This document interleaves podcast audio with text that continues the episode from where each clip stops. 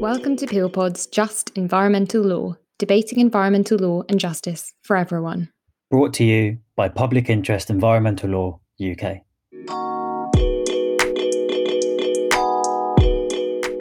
Hello, everyone. Welcome back to PeelPod, where we talk about environmental law brought to you by PIEL UK. I am your host, Ejin, and today we have a special guest with us, Dr. Elisa Calliari. Uh, Dr. Elisa Calliari is a research scholar at the International Institute for Applied Systems Analysis, IIASA in Vienna, an associate senior research fellow at the Department of Political Science at University College London, UCL. Her research focuses on the politics and governance of climate change, loss and damage at different scales, from climate change negotiations to national policymaking processes. She is also interested in studying how planned relocation can be employed as an anticipatory and strategic form of climate change adaptation in Europe. She is currently a member of the Italian delegation at the UNFCCC, providing technical support on loss and damage to the Italian Ministry of the Environment and Energy Security. Welcome to the podcast, Elisa. How are you doing today? Hello, Ejin. I'm fine. Yeah. Uh, what about you? I'm good. I'm good too. Are you getting ready for the Christmas break? Yes, yes. I'm still yeah. at the office, but yeah, looking forward. looking forward to it. Looking forward yeah. to it. Thank you again for the invitation. I'm really excited. No problem. About being part of this podcast. No, thank you for joining us today. Really. Um, today on this episode, we are going to talk about loss and damage because first of all, um, we've heard a lot about loss and damage, especially the past few weeks after, during and after COP27. But I feel like it's become a buzzword. People hear about it, you see it on news articles, you see it on social media, but a lot of people don't seem to understand what actually is loss and damage. So, can you tell us what loss and damage exactly is? Well, I will try. Mm-hmm. It's not easy to define loss and damage, first of all, because you may know that there is no official definition of what loss and damage is uh, within climate negotiations. So parties agreed to disagree on the conceptual boundaries of loss and damage.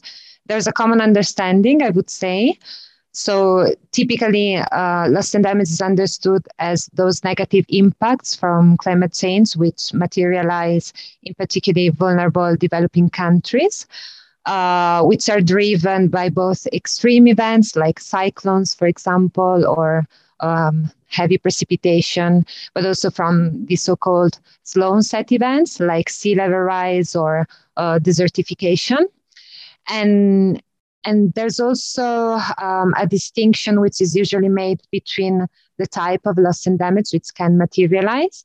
And in negotiations, uh, you will hear people talking about economic losses to refer, for example, to adverse impacts on productive sectors like agriculture or tourism or damages to infrastructure, for example.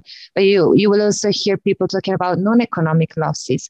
And here you have a bunch of very different impacts, like um, impacts on ecosystem services, uh, biodiversity loss, or uh, uh, issues related to human mobility in the context of climate change, like displacement, or again, impacts to um, um, cultural heritage. So, all those impacts from climate change, which are very severe, but it's very difficult to, um, to quantify them and also to put like um, a, price tag in a way to, to assess them in, in economic terms. And then, in, in terms of responses to loss and damage, within negotiations, and in particular with the adoption of the Paris Agreement, there's like um, um, a suite of different actions that needs to be put in place in order to respond to loss and damage. Uh, if you take Article 8 of the Paris Agreement, um, you will read that uh, parties recognize the importance of averting, minimizing, and addressing loss and damage. So it means that in the first place, it's important to make sure that loss and damage, so the negative impacts from climate change don't materialize. And you can do that through mitigation. Mm-hmm. But when they materialize, you need to make sure that you kind of uh, minimize them and and this is what you do with adaptation measures or uh, disaster risk reduction measures But then, even if you try to mitigate as much as you can or to adapt as much as you can to climate change impacts, um, you will have like what is called the residual impacts from climate change. And you also need to put in place some you know, measures to, to tackle those. And this is the part of addressing loss and damage. And this can be done, for example, through insurance scheme. And within negotiation, there's a lot of discussion about you know, this type of um, activities, but also social protections measures or compensation, so compensatory measures. Yeah. And this is why loss and damage has been very, very contentious in yeah. climate negotiations because you know many developing countries have tended to frame loss and damage response in terms of uh, monetary compensation for the impacts they were suffering. Mm-hmm. So um, this is in short, or maybe not that much in short, uh, how you talk about loss and damage in climate negotiations. If you're interested, we can also discuss how it is talked about within the scientific community. Yeah, yeah. Now you mentioned um, mitigation and adaptation. So for those mm-hmm. who are not familiar, mitigation is efforts like reducing greenhouse gases, and adaptation, right. you can say it's like adjusting to build resilience against current or future climate change impacts. Why do we need a fund for loss and damage when we already have mitigation and adaptation efforts in place? What makes it different? It's important because, first of all, um, mitigation uh, is key, but we can go back in time and mitigate mm-hmm. the emissions we have already emitted. So we are experiencing today the impacts from climate change, which result from historic uh, emissions. So we, we cannot really act 100% on that uh, specific type of measure. With respect to adaptation, there are limits to adaptation. It's not mm. always possible to adapt. There mm-hmm. are some hard limits, especially in, in natural systems. For example, what can you do when a glacier melts because of the increase of uh, temperature? You can't do anything about mm-hmm. that. You just lose the glacier, or you just uh, lose your coral reef because of uh, ocean acidification. So these are very hard limits to adaptation. Yeah. And but also if you think about human systems, there are situations in which adaptation in principle could be possible, but in practice it is not because, for example, you don't have the capacity, you don't have uh, supportive institutions that ha- that helps communities to adapt, or you, simply you don't have the money to do so. Mm-hmm for example, if you if you're facing sea level rise, maybe you know in principle you could buy you could build sea walls, you could reclaim land. You, from a technical point of view, you could do stuff, mm-hmm. but these interventions are so so expensive that it's impossible, especially in a developing country context, to to implement them. So in that case, adaptation cannot be enough. It's not an option. So this is why we also need to think about how we address these impacts, which we cannot, you know, respond to through mitigation and adaptation. This is what loss and damage is about. You mentioned residual impacts that can't necessarily be mitigated or adapted to. And the Loss and Damage Fund is to support the recovery and rebuilding of countries most vulnerable to climate related disasters. Now, when we talk about most vulnerable countries, are we referring to developing countries? So it is targeted to developing countries uh, within uh, climate change negotiations because there's a, a, recognition that developing countries, or at least some of them, like small island states or LDCs, so least developed countries, um, are, are more vulnerable to, to the impacts from climate change because well, simply they don't have the resources or they don't have enough resources or capacity uh, to, to adapt.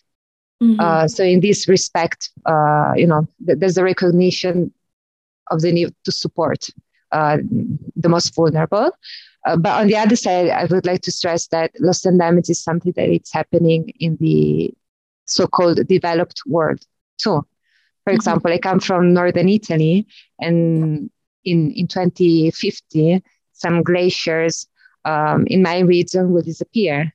So um, this is something that is also happening in the global north. But uh, within you know climate talks, there's a recognition of the need to support uh, those countries that are in, in a are not well positioned in a way to to deal with these very severe impacts.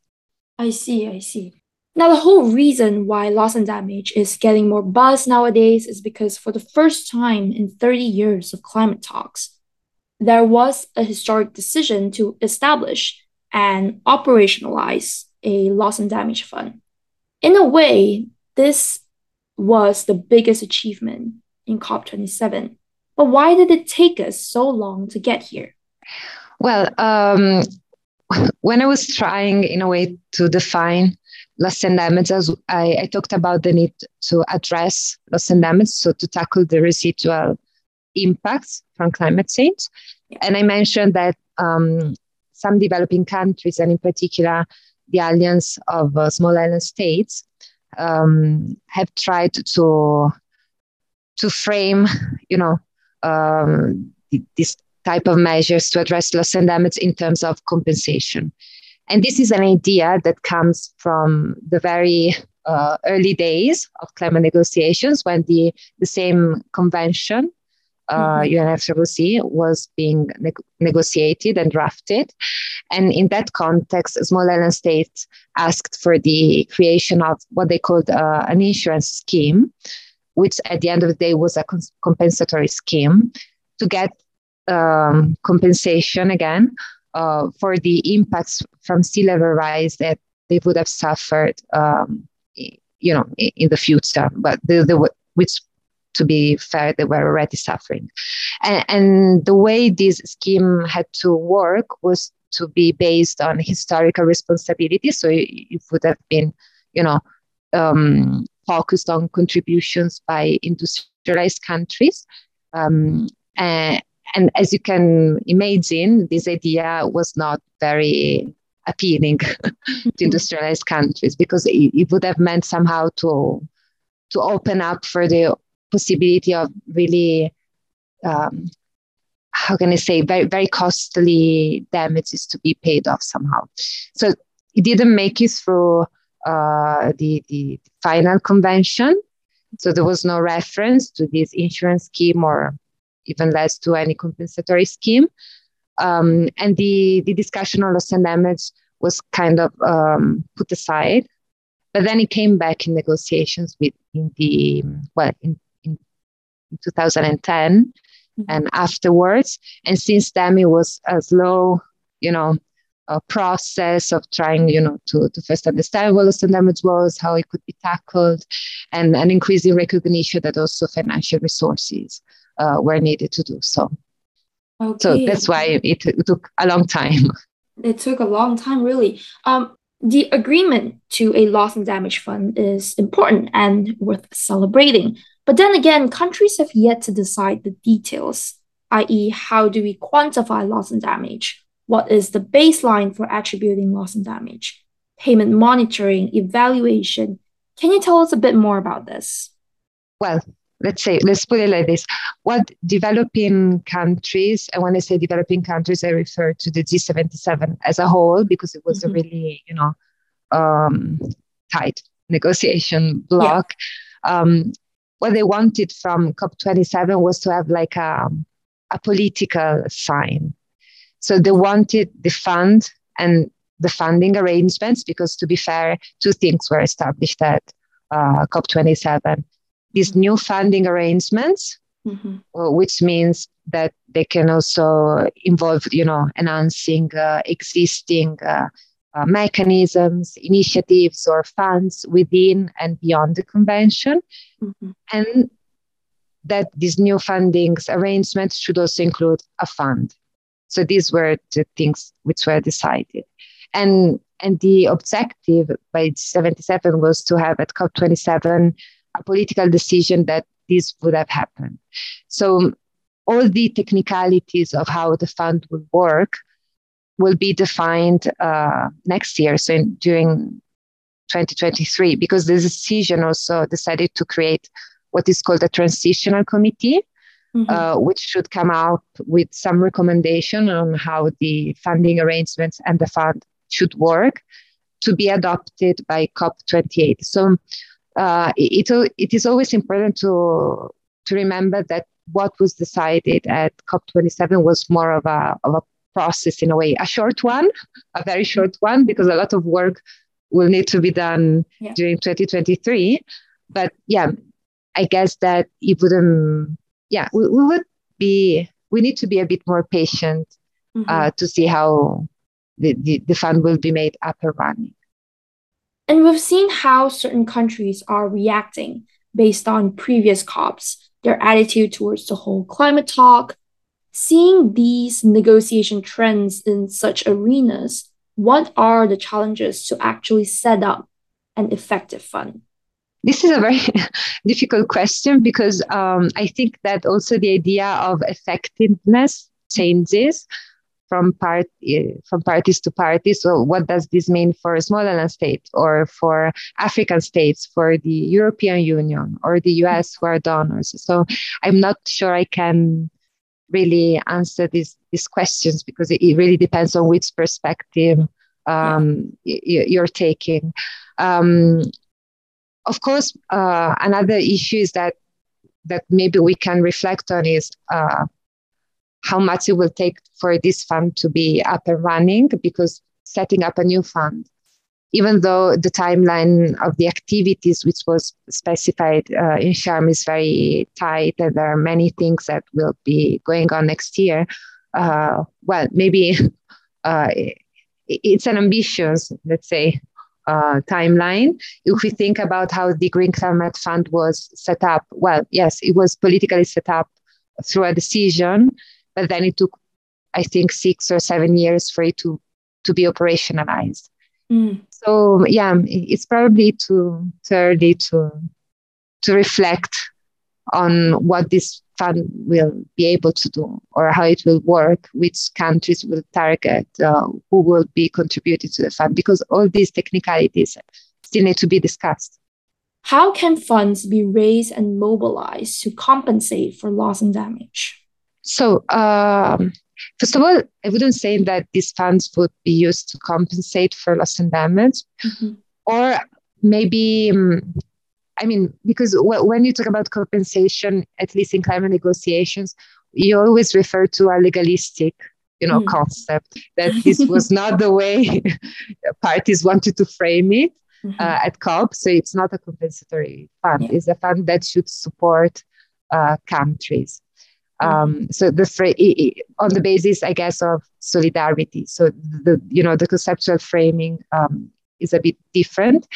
Um, usually, uh, other funds under the UNFCCC work, or well, um, the contribution to this fund is provided by developed countries, the so-called Annex One countries, if we consider the old way of classifying, uh, you know, different countries within the UNFCCC. What is it, it could be different uh, with the Loss and Damage Fund is that uh, the decision text open up for the opportunity for a diverse set of actors to contribute into the fund. So, for example, um, you know, uh, carbon taxes or aviation taxes or any other type of mar- market instrument and the revenues from the market, these market instruments could, you know, provide resources to the fund. And this is important because we cannot just rely on public funding um, for this kind of, you know, for, for having a, a well-resourced loss and damage fund. So it is important also to tap on other resources which are available. So this innovative financing mechanism can play and will probably play a role.